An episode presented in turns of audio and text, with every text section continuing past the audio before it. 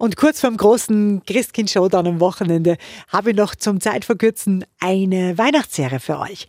3 Days of Christmas auf Netflix.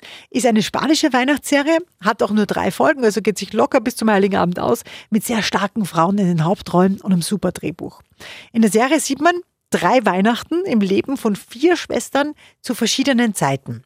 Und natürlich am ordentlichen Familiengeheimnis. Rein gar nichts wies darauf hin, dass ich mit diesem Weihnachtsfest unser Leben ändern würde. Für immer. Versteckt sie bei euch zu Hause. Schwört, dass ihr es tut. Wir wuchsen auf wie 4 Schwestern. In dieser Familie macht ihr immer dasselbe. Ihr redet nicht miteinander, ihr sagt euch nicht die Wahrheit. Das reicht jetzt. Schluss damit. 3 Days of Christmas auf Netflix. Sehr gut gemachte Weihnachtsserie, quer durch die Zeiten. Kriegt von uns 8 von 10 Vanillekipferl.